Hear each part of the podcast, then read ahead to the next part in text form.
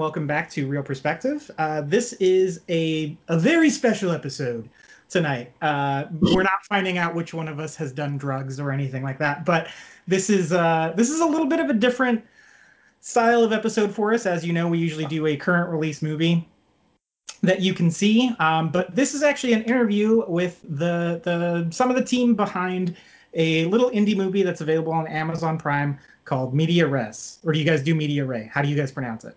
Media's res. Media's Res. Okay. So I am joined by Mike D. Hello. Hi. Sarah, I, I practiced this before. Sarah Koikano. Perfect. That was amazing, MJ. And then Edwin, I don't know your last name. I'm so sorry. Gonzalez. Edwin Gonzalez. Um, okay. yes. So Edwin and Mike wrote the movie, and then Mike and Sarah star in the movie. Right. Right. Yeah. Yes. Okay. It's a, it's a pretty simple Venn diagram. Yeah. Yeah.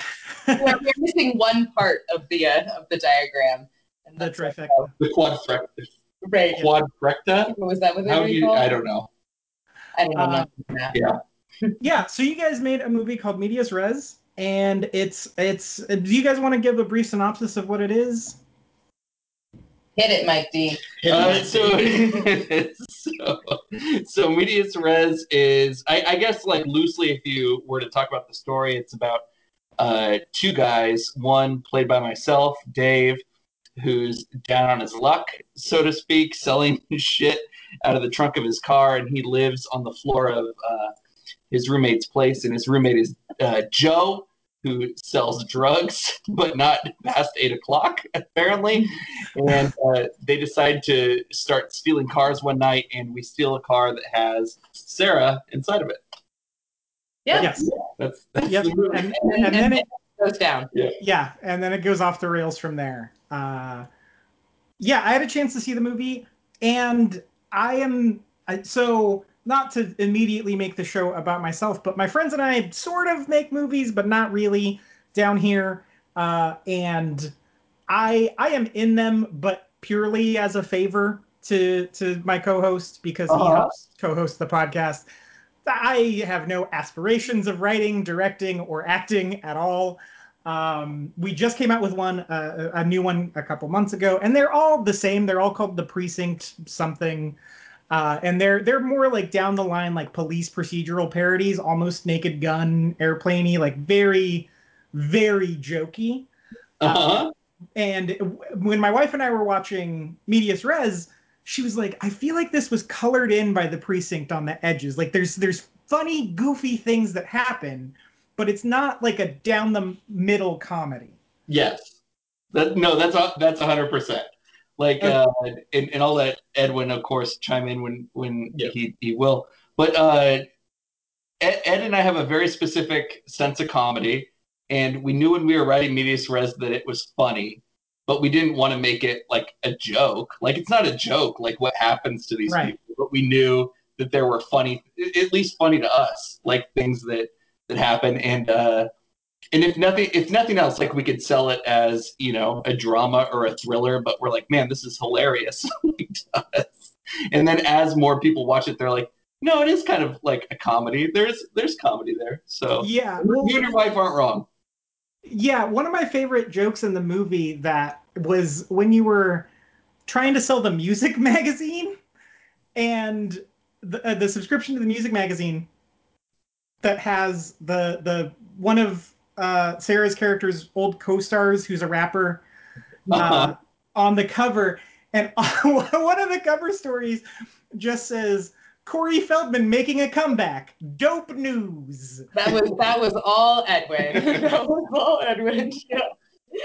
ed, ed and i are big corey feldman fans Yeah, big big fan. to say the least Yeah. Sure, why he knew he just had a birthday and then Okay. uh, his his birthday cake this year was his face uh, uh, you know sugared photoed onto the cake so Sure. Yeah, no, it, it's very Corey Feldman.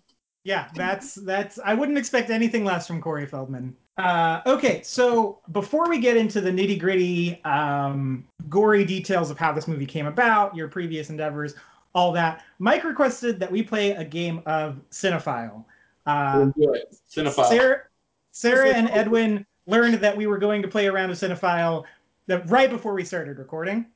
I think I, maybe. Hey, MJ, maybe they learned while we were recording.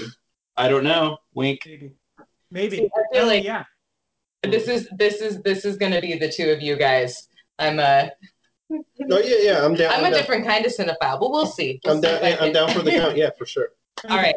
So the way we play this particular version, because it works the best on the podcast of Cinephile, there's several ways to play. They don't sponsor the show. We just one of my guests bought a copy and we played it on the show once, and people loved it. Um, as I explained, it's the only feedback I've really ever gotten on the show was, "Hey, I really liked when you guys played that game."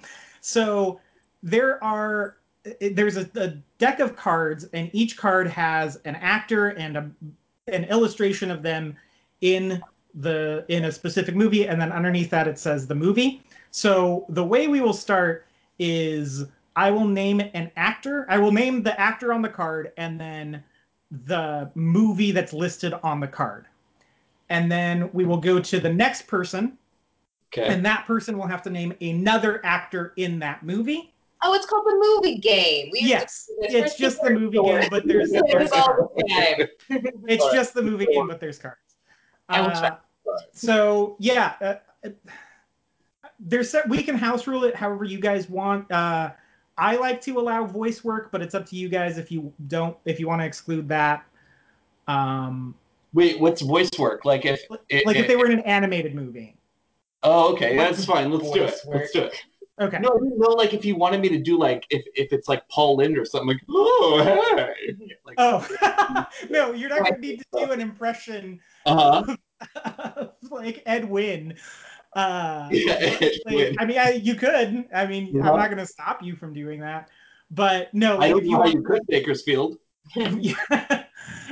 I do um, have one question before we get started. So when we used to play the movie game back in the day, we were also allowed to, if we couldn't think of an actor, we could go to director. Ooh, yeah, ooh, I like that.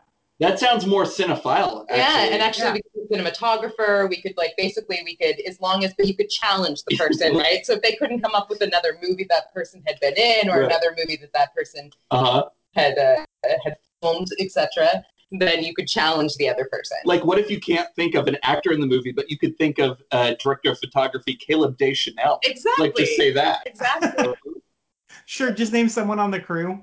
Uh-huh. Challenge. Challenge. I'll challenge you, Kevin Taylor. Maybe. Yeah, I'm into that. I'm into that. And then We're gonna win. uh, and then nothing that's not currently out, obviously. So you couldn't just go to like, you know, cats. Um, God. So now, okay, so movies that have been released. yes, yes. Um, okay. I will start by reading one of the cards because I have the pictures of the cards. Um, Peter. And then, well, no, I'll name the movie on the card. That way, it doesn't give me an advantage. Okay. Is there a particular order that you would like us to go in? Like, are we going to go around in a circle kind of thing? Can we go Yeah. prettiest? Can we Like, go what? order prettiest? Order prettiest? So like you go, Sarah goes, I go, Ed goes. Or we go Edwin first? Oh, he's the prettiest. No, yeah, we'll, we'll, I'm down for whatever. Sorry, I, we're hijacking your game. no that's fine i usually i usually start uh so the the i'll start it and then a different person will go after me usually each round Great. that way that way that person so we'll start uh, we can start with you sarah in this round We'll go Uh, clockwise then. okay okay sounds good um okay i will start we have rooney mara in the girl with the dragon tattoo Daniel Craig. And what else? What do we have to say? Well, what's it like a Daniel Craig? So you said Daniel Oh, okay, so I have to okay. say- no, no no no no the next person has to name a movie with daniel craig in it now Oh, oh, I have to do it. Okay. So uh, Daniel Craig in uh, The Golden Compass. Uh, Nicole Kidman all right and Eyes Wide Shut. Oh, wait, hang on. No, so I would name a movie. You just have to name the actor who was in the Golden Compass. Oh, it's different than the movie game, Oh, guys. I thought I, we- fucked I thought it we just all keep up. going. It's I like- fucked okay. it all up. I thought All we right. were going in a circle. Yeah. No, that's all good. So it's it's movie actor, movie actor alternating. So Edwin, you said Nicole Kidman, right? Yeah. Okay, I'll do Paddington. Okay. So, so Sarah named someone else in Paddington. Yes. Jesus Christ, Paddington. Um, uh, what happens if I have no fucking idea? Uh, then you're out, and it'll go to Mike. I'm out then. Sorry, guys. You go, Mike. My, my boy uh, Ben Whishaw. He plays the voice of Paddington because we we're, we're including voice work. Yep. Ding, ding, ding. All So you right. name a Okay. Ben Whishaw movie. Yeah, uh, the Blair Witch. Is he in that? Yes. I, I, I think he, he was a production assistant in that. Okay. uh-huh. With Ben Rock, With Ben Rock. Well, but yeah, who is on the Splathouse podcast with us. It's true. He was the only British guy on the, the crew. Okay. No challenge. We're good. No, yeah, Yeah. No. Uh, yeah, I'm gonna challenge that. okay, okay, okay, okay. Fair enough. All right. So it looks like it's down to you and Mike D. Then. All right. All right. Okay. So another Ben Whishaw movie. Yeah. Uh, Skyfall. Okay. Uh, Ralph Fiennes. Okay. Uh, In Bruges. Uh, Colin Farrell.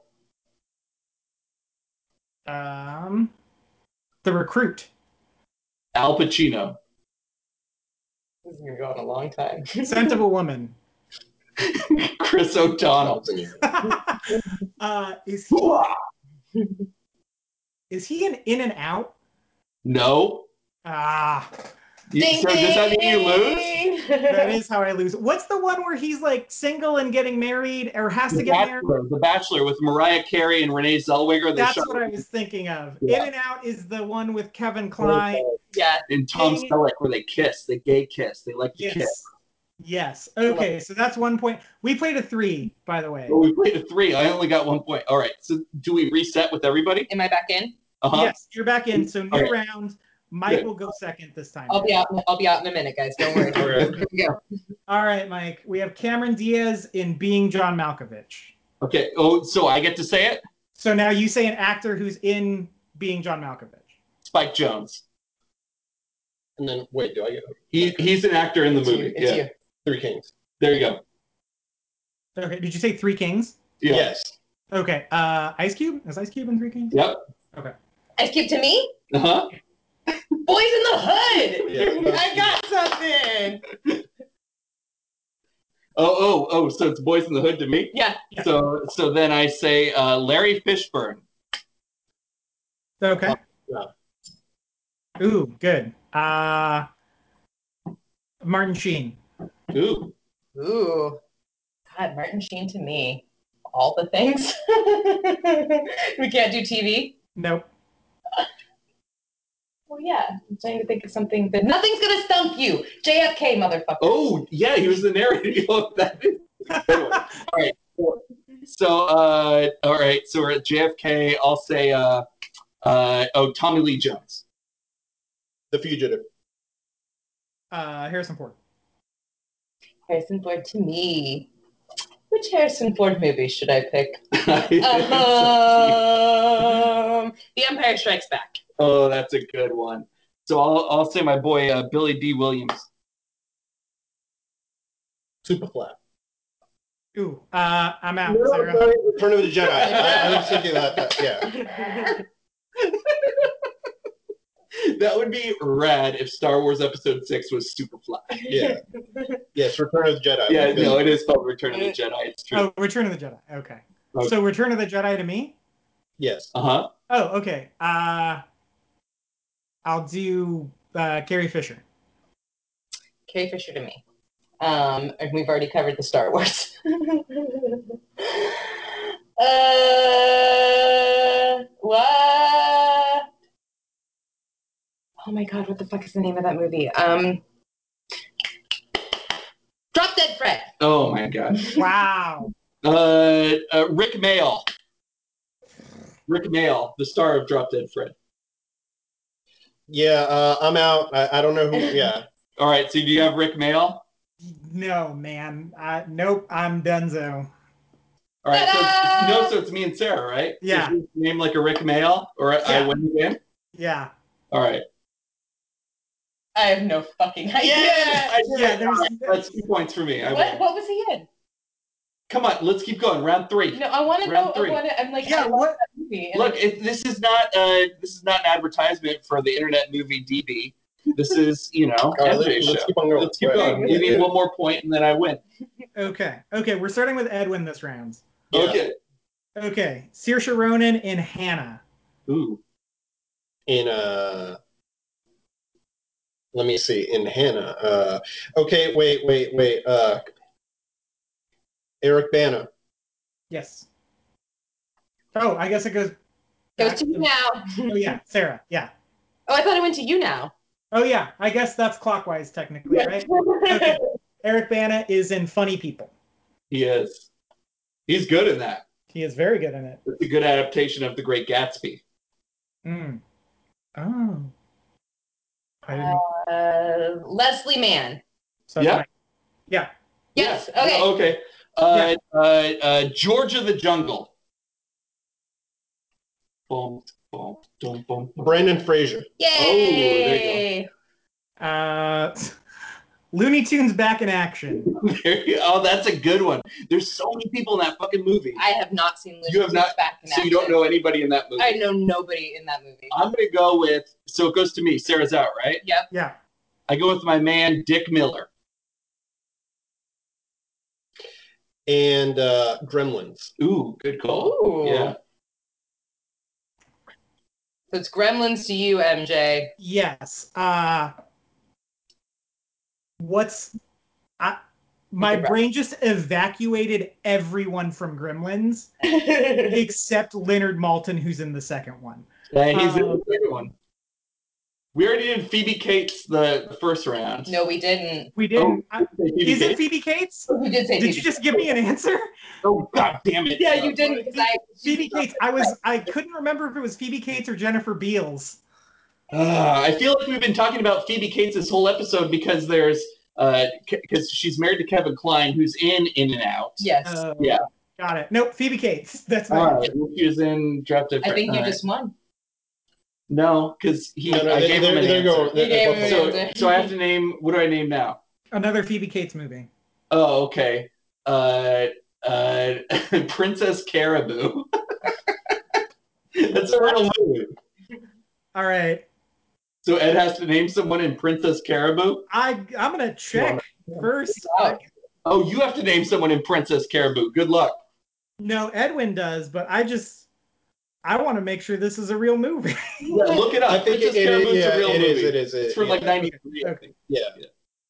Yeah, I think I'm out. Yeah, I have no idea. okay. Well, and I also just saw who else was in the cast, so I am also out. Mike wins. Yay! No big surprise. Your brain is ridiculous. All right, Princess Caraboo rules. All right, that's that's my first loss in this game on the show. So Yeah. Oh man. Well, I don't think anybody could win this against Mike D. I would. I, I would. I'm like, cause I feel like I'm standing behind you, like massaging your shoulders, and like Uh-huh. if I were gonna send anybody out on this mission, it would be you. with your freakish knowledge of films. I listened, Oh. I listened to some episodes, MJ, and I was like, I'm, I'm sorry, man, but I was like, I'm, I want to win. Oh, is that why you texted me about play, playing the game? Absolutely. I Um, only wanted to win. Yeah, so that's Cinephile. Once again, not a sponsor of the show, but it's pretty great. You can order it online. I think it starts shipping officially in August. Kickstarter backers already got it. Um, or if you're going to the board game convention Gen Con next weekend, uh, you can get it there. Um, yeah, okay, let's talk about Medias Res. So, Mike and Edwin, you guys co wrote this thing together, right? Yes. Okay. Where does this come from? So I know you guys had had previously worked on some stuff with Splathouse, right? Which is where this that's the origin story of you guys. Um, and you guys you guys remade Plan 9, is that correct? Uh-huh. And- You're- Sarah, it's Sarah's like, yeah, I want to talk. No, no. What I was gonna say is Uh-huh. the origin story actually goes far, far, far further back than that between the two of them. Like, Yeah, I, I knew Mike back in high school. so um splathouse i think that's like a like a, a misconception like splathouse was a thing that like the three of us worked Right. on together.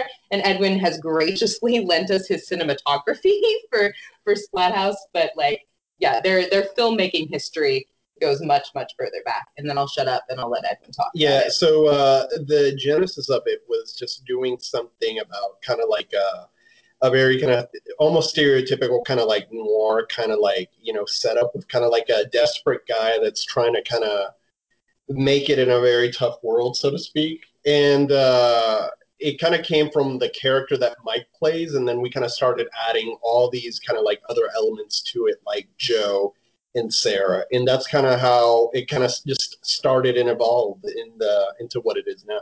But we we always knew MJ like that that the first kind of story that we we wrote. We always worked on screenplays about about losers. So like the way that that loser evolved over time kind of evolved with and this sounds like sad, but it, it evolved with me. So like, so like as I like grew up, like so did this like loser persona that uh, Ed and I would write. And then when we got to it, it was you know, selling shit out of the trunk of my car. Whereas, like, that's actually something we did back in high school too, like having that that trope with the good times, crappy car, right? Where you know he'd have like a shitty car and he'd hit like the speed bump and the the No, back would no. pop open. Yeah, and that's a that's No. a movie we did. No, I, I remember. No, no, yeah, no, that's incorrect. But yeah, I agree. I, I, I'm with you. I'm with you. I'm with you. Yeah. What's the correct version of that? So uh, no, it just kind of came about because yeah, good time crappy car. It had a like a trunk that went up. It no selling from the trunk of the car. But but the idea that there's like this loser with a car, right? Okay. Yeah. Yeah. Well, and I think that I think that like what like what MJ is looking for is like when did you guys actually start like doing film work together? Well, no, it's just like what's the origin of like media res, medias res specifically because it's like it's such a specific story. It seems like, Right. and it's so. It, it's just like it feels like it could only be born out of you guys, and I don't know you very well. Like your your vision of this comes across as like this is a movie only you two could make. So like, what's the origin of that? Like, how do you settle on not just the loser aspect, but the neo noir, and then like the shitty 90s teen drama comedy thing aspect in there like it's just from a very specific point of view No, I get exactly what you're saying. I mean, the main, I think the neo noir aspect came when we added Sarah's character, where Mike would get involved in something where he, uh, in, some type of situation where he would be completely over his head. That's kind of like a very neo noir type trope that we kind of like would see, and, and it's common as well in that sense. And adding the 90s aspect to it of kind of like the teen soap opera it was just something kind of I think naturally that came from that character, and also that uh, we're big fans of kind of like '90s TV shows like Saved by the Bell. Saved by the Bell rules. Yeah, so those were kind of like two of the main starting points right there, into what also kind of you know then started kind of like uh, snowballing into that more noirish type of narrative that kind of goes about a little bit later on in the movie. Got it so to kind of piggyback on the specificity of that um, this is a movie that takes place in oakland Right. and you guys all are centered in the bay area of, of california yeah. And I've noticed that Oakland is kind of getting its day in the sun as a setting for films lately. So, you know, uh, you had Sorry to Bother You and Blind Spotting last year. Exactly. Uh, and now, you know, Medias Res, which, you know, I, I think that there was this this era of like San Francisco cop movie, right, with Bullitt yeah. and even Streets of San Francisco on TV um, and so we we had that. Then it kind of went to the coast or to the East Coast, New York, gritty stuff. So what is it about Oakland that you think it's really starting to pop now? Right. It was always kind of like on, you know, uh, in the shadow of San Francisco. And but then just, you know, uh, eventually just a lot of great people are kind of coming out of Oakland at this point, kind of like Boots Riley and uh, David who uh, who made uh, blind uh, blind spotting. Yeah, and Yeah. all that stuff. Really great art. And they were just, you know, they're from Oakland and they just started featuring it in kind of like their films and whatnot. And people, you know, started taking notice of it. And I don't know, it's just a great city. I think also if for a noir or a neo noir, it's actually spectacular because it has kind of like this old kind of like kind of old modern look to it. I'm not being kind of like very specific of it, but just the quality of it that lent itself to the story that kind of medias res takes place. So it's it was just a whole bunch of factors, and also that it's just you know when we were kind of making medias res, it wasn't you know Oakland wasn't getting kind of like it's uh it wasn't popping like it is now, so to speak. Right. It was just a place you know uh, that we had friends there, and you know we loved Oakland, and you know we thought it would be just amazing to kind of feature it you know in a movie. Yeah, that's awesome. It it it really comes through. Like it is so in the foreground of, of Right. the film, and uh, you know, obviously that that seems intentional, but to see and and it's funny to see these three movies that are about Oakland, right? And they all kind of I don't want to say look the same, uh, but they all they're all kind of bathed in neon, and that city looks really good with very saturated colors Absolutely. to it. No, absolutely. I mean, it's kind of like a little bit for me. It feels it's unlike San Francisco, which is a little bit more like monochromatic, so to speak. Oakland is just like a city that just kind of pops with kind of like its different light hues and kind of like you know the neon around it and stuff like that. It's just kind of like a characteristic of that city, which also added to kind of like the atmosphere of the movie. So, and, and it was another reason I guess we you know picked Oakland versus like let's say filming in a place like LA or even filming the movie in San Francisco too. Right.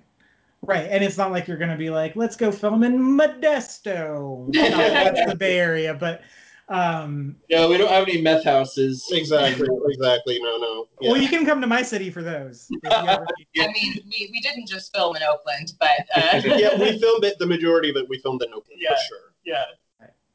Um, so, Mike and Sarah, I want to talk to you guys about your performances and, and the characters in the movie. Um, Sarah, I want to know what it was like playing Summer because she has almost three or four different personalities contained within her arc in this movie, right? So there's there's the there's the character on TV, mm-hmm. there's there's the quintessential American, and then her public persona, and then her kind of femme fatale side and the the the way she kind of plays around within that convention and rides the line of that. So how like how do you keep that consistent across all the scenes of like still making it feel like it's the same person but all these different aspects of her? Well, I think that, that I think that that speaks a lot to like to like Edwin and Mike D's writing, um, because I obviously I want to play a character that has range um, as a performer. Um, so, I mean, it was it was it was pretty simple. Like we spent so we spent so much time talking about these characters before we even started working.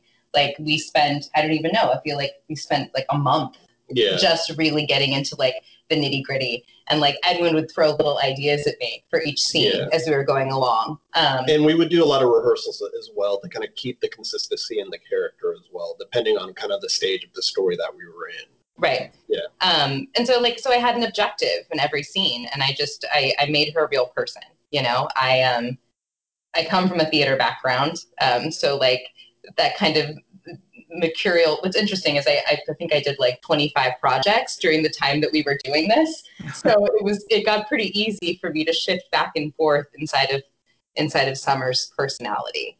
Um, so yeah, I I I think that we we all just we had a very clear vision and there was very clear direction and like what and it was very clear through the script like what are Summer's intentions in this scene? Um, what part of Summer are we seeing? Um. Yeah, I don't know. I just uh, I, I acted the thing. Yeah. I knew the Ye- thing. I lived the thing. Um, and I think it's also easier because the like the role was ultimately like written for me. Yeah. And so Definitely, so definitely. so it, it played to a lot of my it played to a lot of my strengths and um, and because we had worked together before um, all of us had worked together before in some Yeah. capacity like edwin could definitely like call out well this aspect of what you did in this other thing like there's a little bit Yeah. of that in this um, because the majority of the roles in the movie they were written for the people that are starring in them. Yeah, know, like, like top five, right? yeah, like Joe, like you know, Joe's part was written for Joe. That's why he's called Joe. You know, uh, and you know, Mike, of course, you know, uh, his character Dave was written around kind of like you know what Mike does and his strengths and whatnot. So Yeah. So and that made the process a lot easier for uh, them to get into character, so to speak. Right. Yeah, that makes sense. Well, Mike, that brings me to Dave. And, uh, you know, you said that you've always kind of been drawn to this loser character who, you know, is is sort of put upon by the world and can vacillate between happy-go-lucky about it or really sad about it. And that you, the that type of character has kind of grown up with you. Um, but my question is, how because i feel like you bust your ass um like you're so active on twitter and you like you're always you always have a project from what i've seen like i followed you on twitter for i don't know maybe a year now and you're you're always promoting something or like you you have a lot of hustle in you man uh-huh. and we kind of see that in dave but not really I think that you know this is yeah I, I 100% agree with that. this is Mike's. Mike's. Yeah, go ahead, Mike. oh no, if I'm if I'm to respond to that, I look. I've been meaning to get this off my chest for years, and MJ, I'll put it to you in terms that I know you'll completely understand. Uh, the relationship between me and Edwin, like we're we're best friends. We work together all the time. We're we're great buddies. But we are 100% like I'm Bruce Campbell and he's Sam Raimi and he just wants to put me like through the ringer. Like, my characters to be fucked up and have fucked up shit happen to them. And since we don't like if, if we came into this with a big budget and he could live like a wood vice, he would do it. Uh, but since we have to do it kind of emotionally through yeah. these bigger beats, yeah. he, he wants to do it that way. But I don't. But I don't disagree with him because uh, you know from my time with Sarah in theater and like the characters I'd get cast into, I think Edwin was right like 21, 22 years ago when we met each other, and he kind of like cast me as the loser. Like there, there's this thing that I've learned that I could kind of do where you could feel empathetic towards me, but also my people don't make the, the greatest decisions based on their emotions. And there there probably is something real to that, but you're not my therapist, so we won't talk about it. yeah. Sure. I got a very big Blue Ruin vibe from this movie. Oh, um, oh, Blue Ruin. Uh, so that was one that came out like when we started. Yeah, yeah. When we started the. I, I, actually I've heard a lot of good things. I haven't seen it, so. Oh, it's yeah, it's really good. Yeah, um, well, I, am meaning to check it out for sure. I yeah. love uh, Jeremy though. Like his his work's amazing. Yeah, not an influence. No, no, no it wasn't. Yeah. It wasn't. Okay. Yeah. Okay, it just like it very much specifically in Dave. Dave reminded me a lot of Macon Blair's character in Blue Ruin, where it's just like I'm just trying to live my life, man, and like now I'm in this.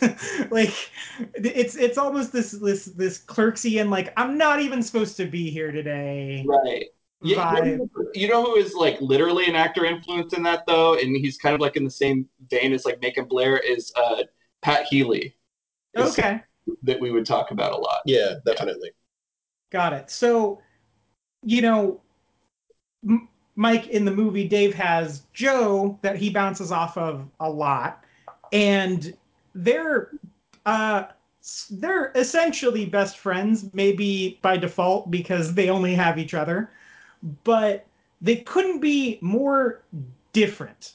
Um, is is that is is that reminiscent of your relationship with Edwin, or is it your relationship with Joe in real life? Like, because you guys bounce off of each other and really kind at really kind of like odd angles because there's something about your dynamic that shouldn't work, and that's what works about it. No, you know, in real in real life, I well, sorry, I'll I'll jump in real fast, but in real life, I think that if people were to be a fly on the wall and watch Joe and I, just me and Joe, they would think like we're brothers, maybe like adoptive brothers because he's like black, but like they would think that we're they would think that we're brothers.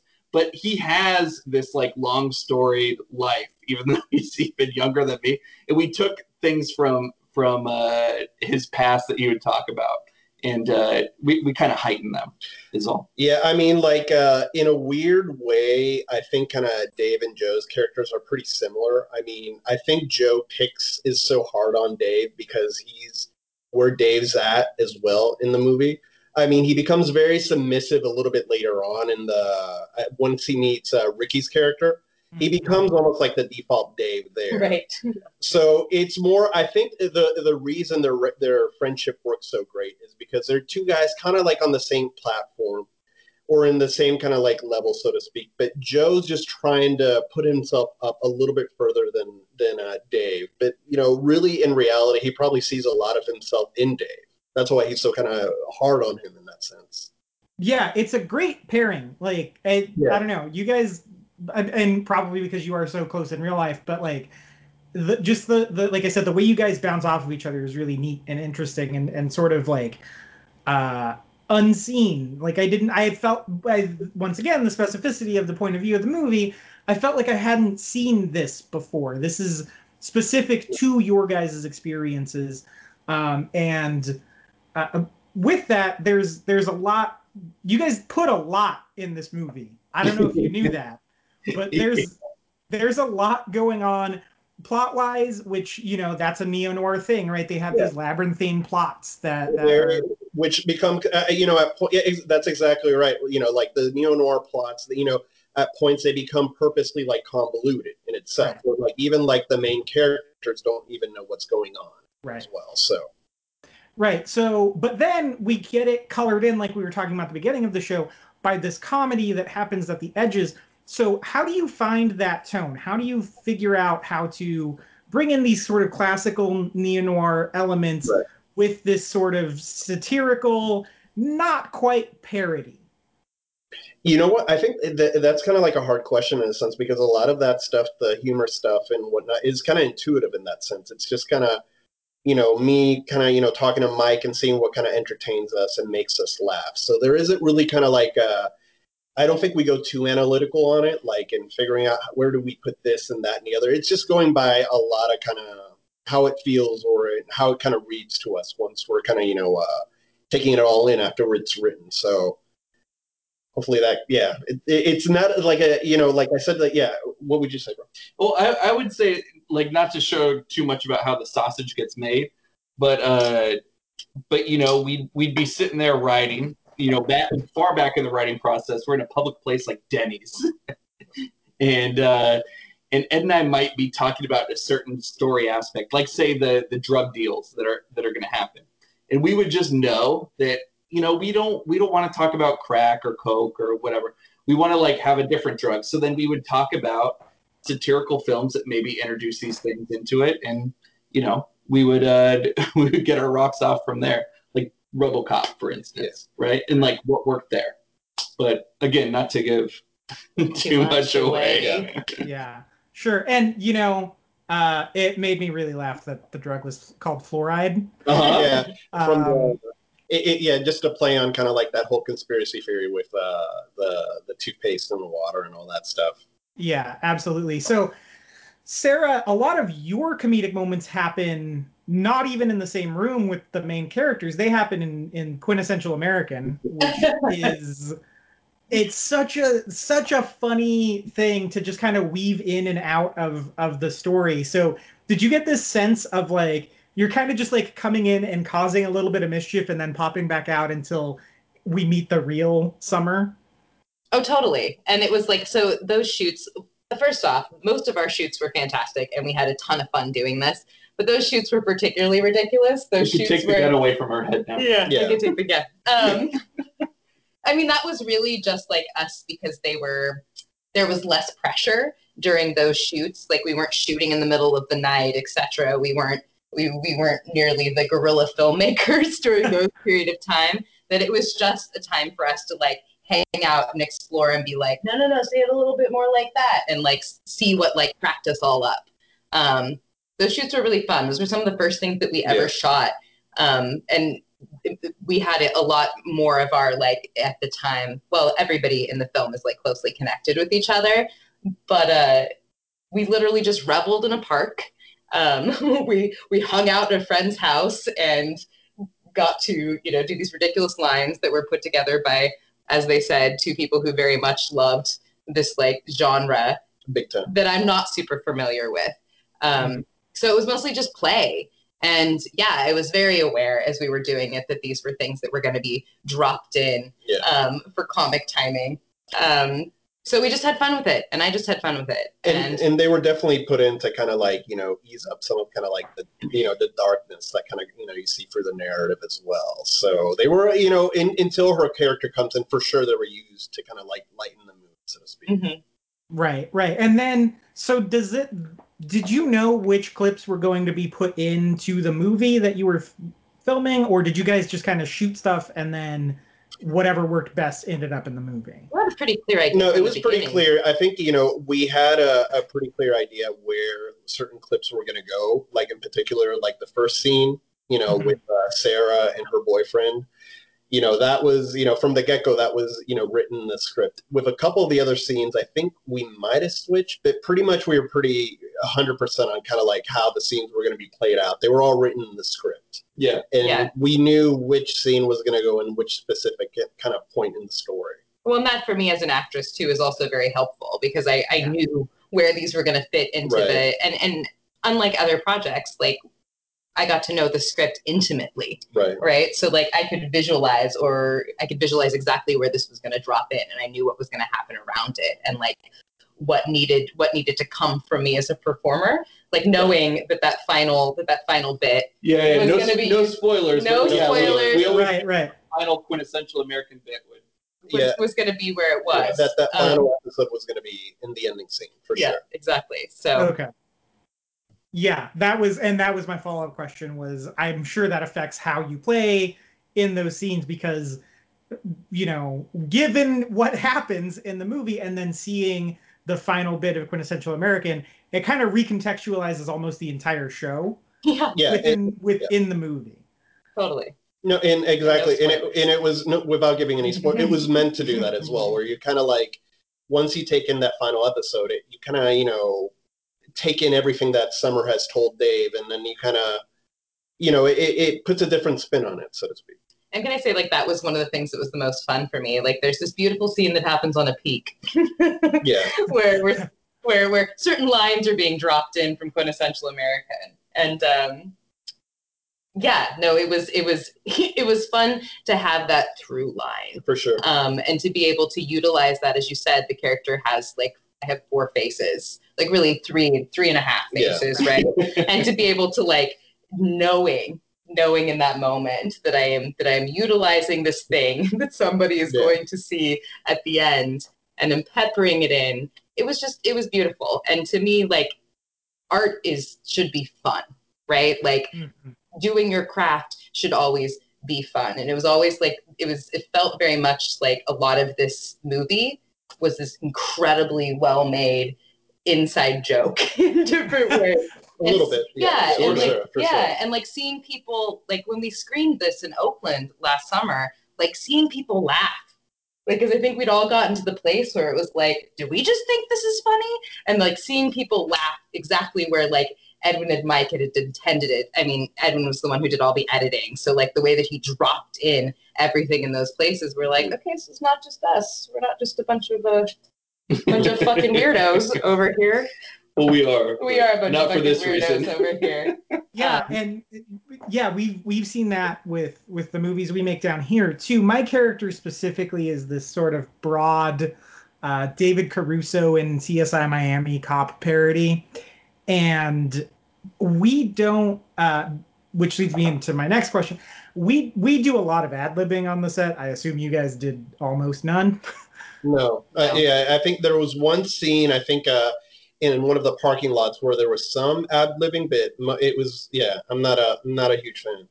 No, we would. I mean, we would discuss things, right? Like, Yeah. in the moment, like if we felt like something didn't feel authentic, Yeah. like we'd huddle. No, no, yeah, yeah. I we, mean? we would modify certain lines and stuff like that. But usually, I think aside from one scene, most mostly everything was in the script. Um, so with us doing that, we're just saying the weirdest stuff that comes off the top of our head, and we'll find it in the edit, maybe, maybe.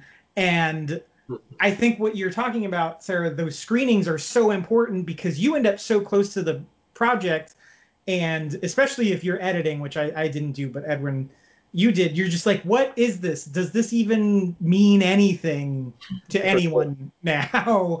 And to see people get those reactions is so important. Um, and so, Yeah. so you know, as you guys complete Medias Res and you're you're leading up to it, and and you release it. How did you guys release it? Do you have like a couple public screenings? We did. We were kind of like at first, you know, once we finished the movie, we were looking for the best place to kind of release it.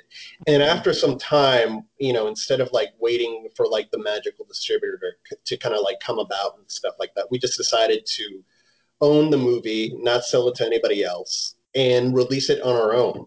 And that's how it kind of led us to uh, releasing it, you know, on one of our first platforms, which is Prime so and that was basically kind of like the gist of it to kind of like control where it goes who you know uh, when it's released and all that so uh I don't know. You have any? Yeah, well, talking about the screenings. Yeah, and, and also the screens Yeah. as well. Yeah, So we did we did a bunch of like private screenings. exactly. because we Okay. wanted to get we wanted to get like the feedback and like kind of jumping back to talking about Oakland, right? And the reason that we decided to shoot everything in Oakland and the amazing artists in Oakland is like we are all very lucky to be tapped into this amazing community of Right. filmmakers, theater makers, people who do this, people whose opinions that we value.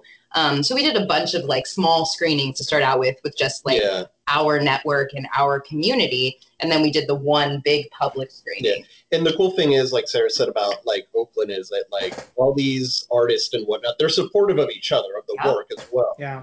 So you know that was you know a big part of it was also kind of like you know letting them know that the movie was out there and you know uh, for them to come out hopefully and support us, which they did, and all that stuff. Yeah. Mike, yeah. Do you- Uh, no, I, I don't. I do not have anything further to add to your comment. Councilwoman. Oh, someone watched the Mueller report. I did. I watched it for it just- about an hour or two or three. oh God. Jeez Louise. Yeah, I, I, I did not yet. Not yet. Not yet. I, I probably will. I But like, what if, what if we answered just like how he did, based on your questions? We'd be like, "Is it in the script? Is it in the movie?" Then there it is. I can't say anything further. and that's all I'll say about that. Well, That's all be. I'll say about that. Did you see it in the movie? There you go. What if you did that in the game, where you're like, "Is it listed on the card?" No. Well, then the round's over. oh, I thought you meant like Michael Douglas and Sean Penn. Yep, that one too. If okay. was, if they every scene just ended with, "Was that in the script?" No. Okay, we'll edit that out. Um, so now that it's out and in the the world at large, right? Like I've seen you guys just go into town uh, on this thing, and uh, Mike, I know the the I mean the reason you're all here now is because of Mike, um, because I followed him on Twitter, and he won't stop talking about it on Yeah. Twitter. And that's not a criticism, by the way. It's the thing that it was this constant reminder of, hey, this is out here. This is someone who you followed for a while. You're always on your high horse about supporting other creative people. And it finally was like, okay, you've got to pull the trigger on this. And like, there was a little bit of my, you know, we've, we interact from time to time, but we've never really like slid into each other's DMs or whatever. And now we do, bro. yeah and it was like you know just just do it. Like he's saying in a public forum that he wants people to do this. So just go ahead and pull the trigger on it and it will be fine. Um so now that it's out like what what do you guys want? I mean you guys want people to watch the movie and and rate it but i mean what what else do you want to see people do with with this film you know that's exactly you know we want people to watch it and if they like it we want people to share it. It's just that simple as well. I mean also uh and to know that you know uh if they like it we're going to be making some other uh films down the pipe down the line as well and to kind of keep an eye out for them you know which should be i think we have another project lined up that's uh with the same people that made medias res uh mike sarah me and uh joe and uh, it's coming out in 2020. So to, uh, Oh, I think, wow. yeah, yeah. So yeah, it's a quick one, but uh, we're just hoping that you know the people that are watching Medias Res and you know uh, liking it are going to be uh, on the lookout for the next one. Yeah, you guys crowdfunded this, right? Yeah, we did, yes. I mean, it was a pretty low amount. Yeah. Yeah, I mean, it was Okay. nobody was breaking the bank with it. this was Sure. this was made on pure talent and technique. Yeah. Um, and and a, and a few thousand dollars, Yeah, more than a few, a couple, grand, yeah, a few grand. a few grand exactly. Um, Okay. What yeah. So what you're witnessing is talent and commitment. Um, yeah, not money. Hmm. so I wish we. Yeah, it was all. It was like, for- for instance, we didn't pay for any location, and we had all natural lighting. right. We didn't. I, I mean, maybe aside from like the flat house. We used some light. We had some lights. Yeah, we, we had, had some some lights. lights. We have we have other stories we can talk Yeah, about exactly, much later. exactly, but much yeah. later on. Anyway, yes, limited resources. Yes. Okay, hang on. Wait, you okay? You said that for the most part you had natural lighting. Yeah. Yeah. So like the neons and stuff are actually in Oakland. Uh, it, it's a little bit tricky. It's a lot of stuff that I did in post production. Okay, okay, so it's like some color correction stuff. It, it is, yeah, exactly. Okay. Yeah, Okay. a lot of the stuff that I did with the cinematography, but we did use, you know, lights for some scenes. you know. Right, right, obviously. But yeah, okay, that makes way more sense because I was like, I I haven't spent a lot of time in that city, but wow, that place looks amazing. No, no, no, no.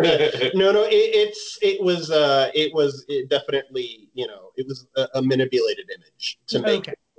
It look a you know a certain way, so to speak. Yeah, I, I, I think Edwin is underselling himself though, in that he had an eye. Like you can only manipulate an image so much, right? Yeah, without sure. Right, without giving away that you're manipulating an image or making it look false or making it look fake. Edwin absolutely has an eye for the lighting and for Yeah. finding God, finding the the perfect spot, the perfect spot to manipulate these practical lights. As a theater person, as we call it, No, practical no, that's lighting, what right? they call it. in- Yeah, no, absolutely. exactly. And so they like I'm I'm gonna out you guys on the thing that happened early on, right? Like Mike and Edwin would just would would travel around to like different parking lots and Yeah. different places in the middle of the night just to check out the lighting, right? Mm-hmm. So what you are witnessing is like again a commitment to the artistry and just like constant location hunting to like literally find the right light bulb in the right parking Yeah. lot to give off the right color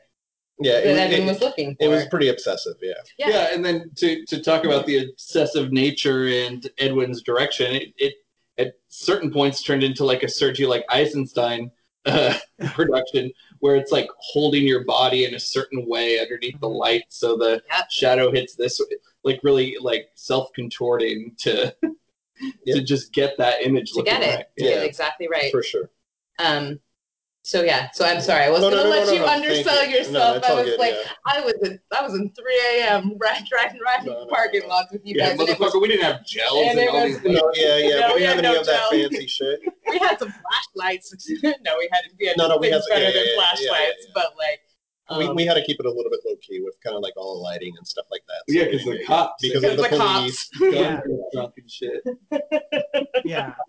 Uh, fun fact about this movie: shot only using ring lights, like a YouTube video, and then just manipulated in post production. Right? Is that is that is that what happened? No, not really. No, I mean, but it, it kind of. I, get- I get what you're saying. Yes. I was just No, I'm kidding. joking.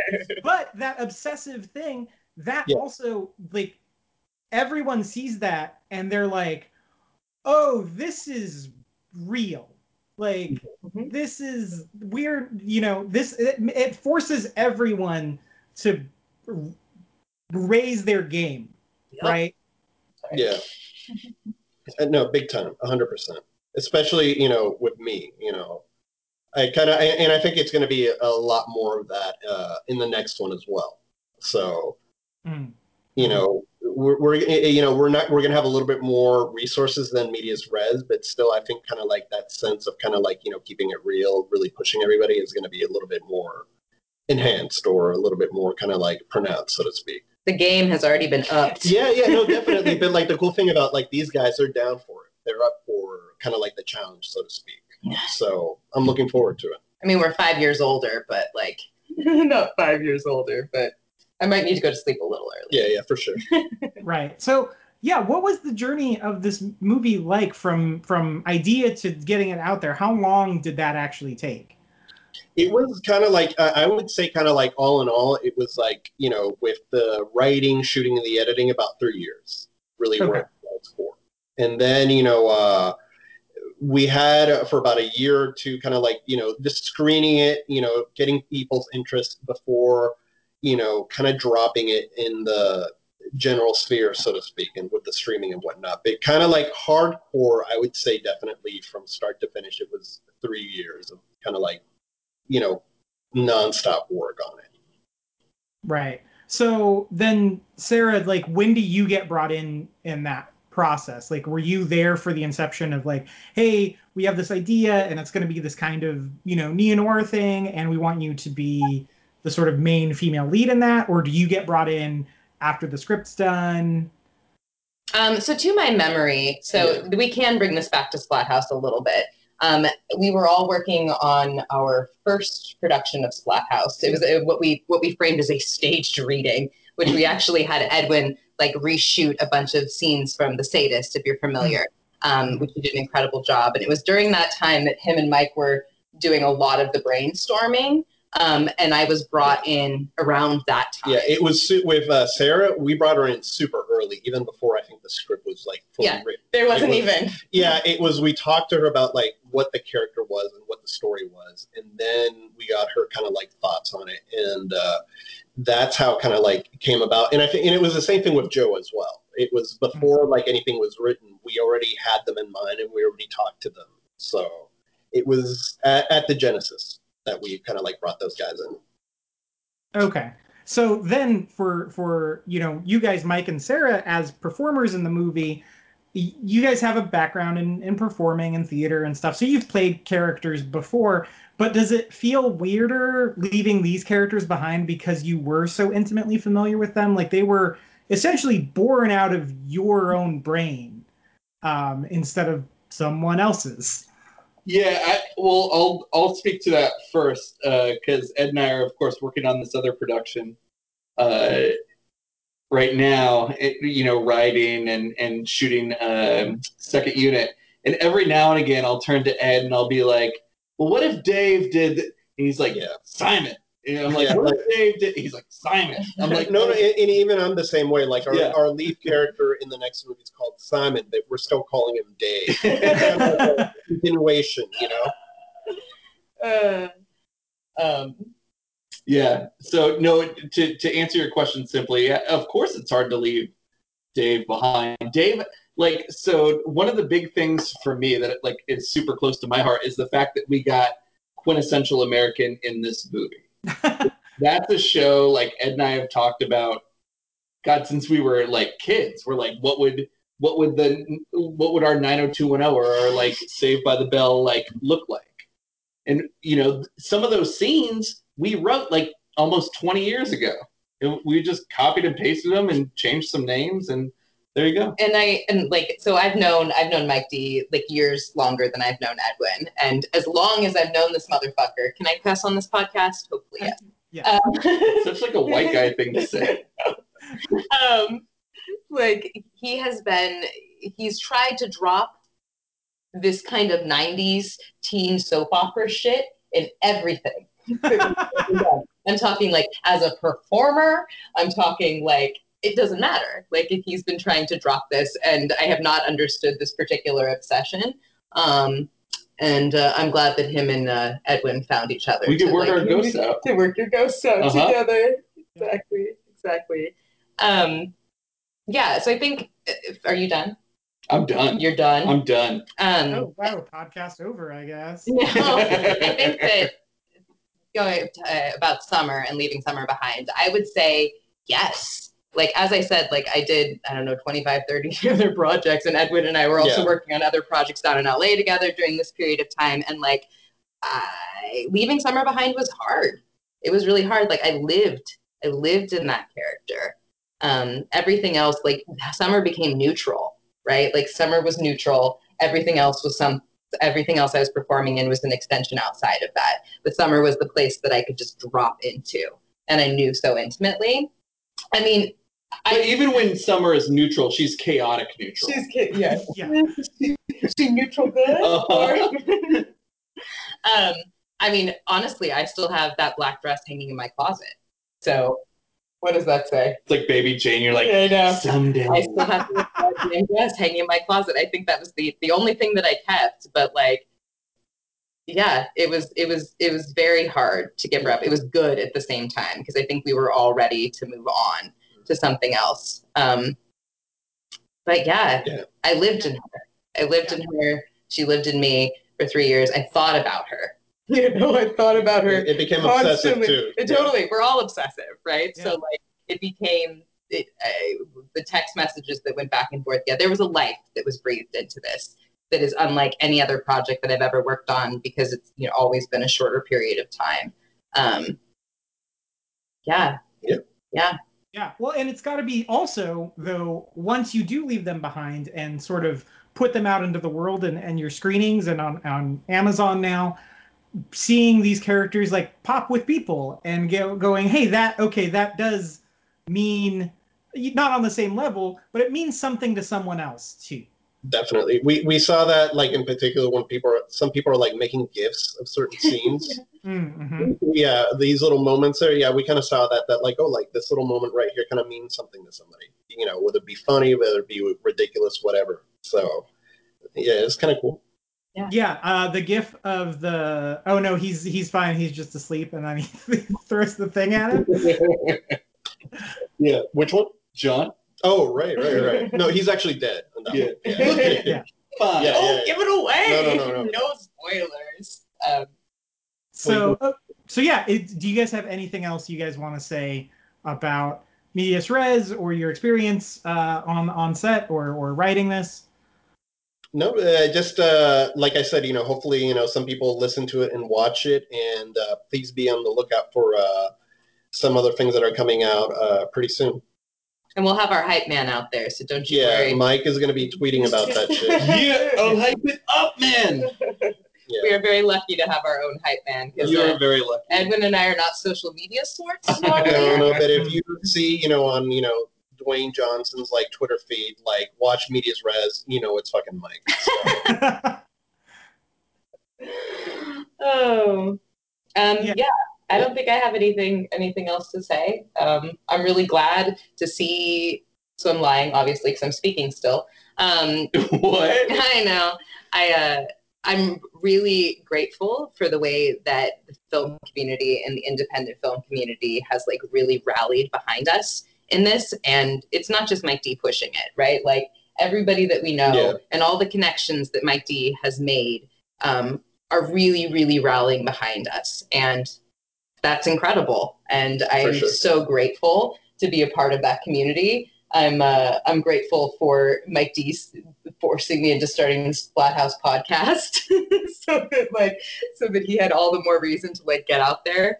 Um, but like really, like people's support has been incredible, and so thank you, thank you for all of that. That's to you, Melissa Jordan, my crush from high Yeah. school. Yeah, and also my namesake. Uh-huh.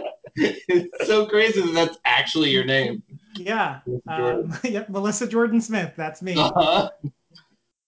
Um, but yeah, Mike, like I know what is what is the drive there for the hype man? Like, there's obviously is that your obsessive nature with this, right? Of of just like this is important and it needs to be seen. Yeah, yeah. I get. Well, hmm, I think yeah, it's like multi-layered. But I guess if if I was to like make it like super simple, uh, it's that I love Sarah, I love Edwin, and like we've worked together in various capacities over the years, and we do cool shit. And I want more people to see that shit. But like, I guess if I was to break it down further, and maybe I should have stopped talking like earlier but like but but it's wild like so we just had uh or i said we see i have this hive mind like everyone else but there was just like the san diego comic convention where where people feel they're a part of like these multi-billion dollar corporate conglomerates like making movies but that's but really that's not who makes movies. Like for every marvel movie there's like 15 or more of little films like medias res and it's just kind of like ringing the bell and saying like, hey, there's other folks out here that are like regional and like doing doing similar shit. That's like really cool. No, for sure, big time, man. Yeah, well put. Good. Okay. Well, I think that'll do it. I will give you guys a chance to plug anything you want. Obviously, Medias Res. Go see it on Amazon. And also a call to, if you do watch it, rate and review because that helps the movie gets seen by the algorithm. Is that correct? Right. There is there is no better way to help Yeah. us than to rate and review it at this point. And also uh, to check it out in IMDb as well, and rate and re- review there as well. Oh, cool. Cool. Okay. Uh, Sarah, is there anything you want to plug? Social um, media or? listen to our podcast. Uh, listen to the Splat House. Um, we will eventually get back to it when we are we are uh, a little more mellowed out on our media stress, or rather found like a, a through line for our media stress stuff. But yeah, we have this podcast that Mike D and I have been working on forever, and uh, eventually there will be a, a, a film that comes out of that as well that we might be able to convince Edwin to do some cinematography on. He shakes his head no. Um, so that's it. Yeah, follow the Splat House podcast. Mike. Uh, yeah, Endgame comes out on digital uh, sure. first. So if you're a big fan of Marvel movies, check out uh, Marvel's Avengers Endgame, which is just the end of Phase Three. Yeah. If if I'm to understand, there's a whole Phase. I'm not four. even listening to you. You're not listening to me. no, so I'm kidding. But no, uh, to piggyback on Sarah, yeah, no, our, our podcast is cool. We have we have people like Joe Bob Briggs on, Ethan Oh, good. John Dahl. Who do we have on the show? Jesus Christ, we had Wendy Robie. More- oh, Um, from Twin Peaks. yes, we Uh-huh. had uh, Sean Whalen Uh-huh. on like twice. Uh-huh. Um, the Got Milk guy. yeah, I we, love him. we we've been we've been very lucky Yeah. with the amazing people that have like come on multiple times to talk to us, Uh-huh. and uh, yeah. But mostly like get Endgame, watch uh, or listen to Splathouse, and then uh, we're we're making a new movie. We'll talk about next year. For sure. Ed- I No, think That's it, man. Thank that's you. a new movie.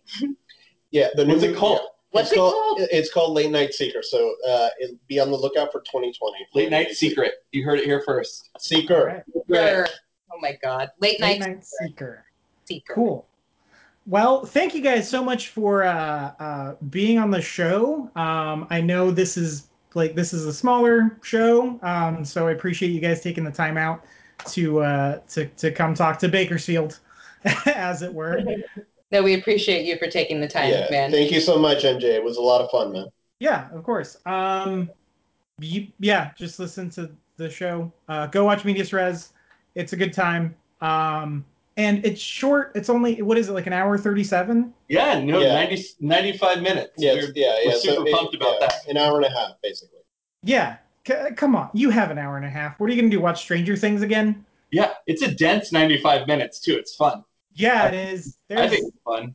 it's a lot. It it keeps you on your toes. That's for sure. Uh huh. Were you like Uh, standing on your tippy toes watching the movie? I was. That's correct. And Okay. my cat was just trying to knock me off balance. And your, well, I bet your calves look amazing. Now, Oh, so, yeah. yeah, Could you imagine? yeah. yeah, so watch Medias Res, get swole, and uh, that's it. We'll be back to talk about something. I actually think the next episode after this one is our Stranger Things episode. So, um, Why did you fucking shit on Stranger Things then? yeah, I don't know. I don't know why. I like that show a lot, actually. But you did that. They're not. You gotta cut that out. You gotta go back and say like, uh, uh, oh, uh, what what what's something you could really poop on? I don't know. I don't know. Yeah, not, there's not like a Transformers. You know, there's. oh, I guess there's Lion King. We just released our Oh yeah, do that, do that. and Do that was something. yeah, that was garbage. Uh, it, it's 40 minutes shorter than Lion King. There you Go go. see Medias Res, and you don't have to leave your house and spend money on the same damn movie you've been watching for 25 years. Exactly. There you go, brother. Yep. Uh, yeah. Uh, thanks again, guys. Uh, until next time, in the words of the Suicide Squad, we're the bad guys. Yes. Right. Right on, man.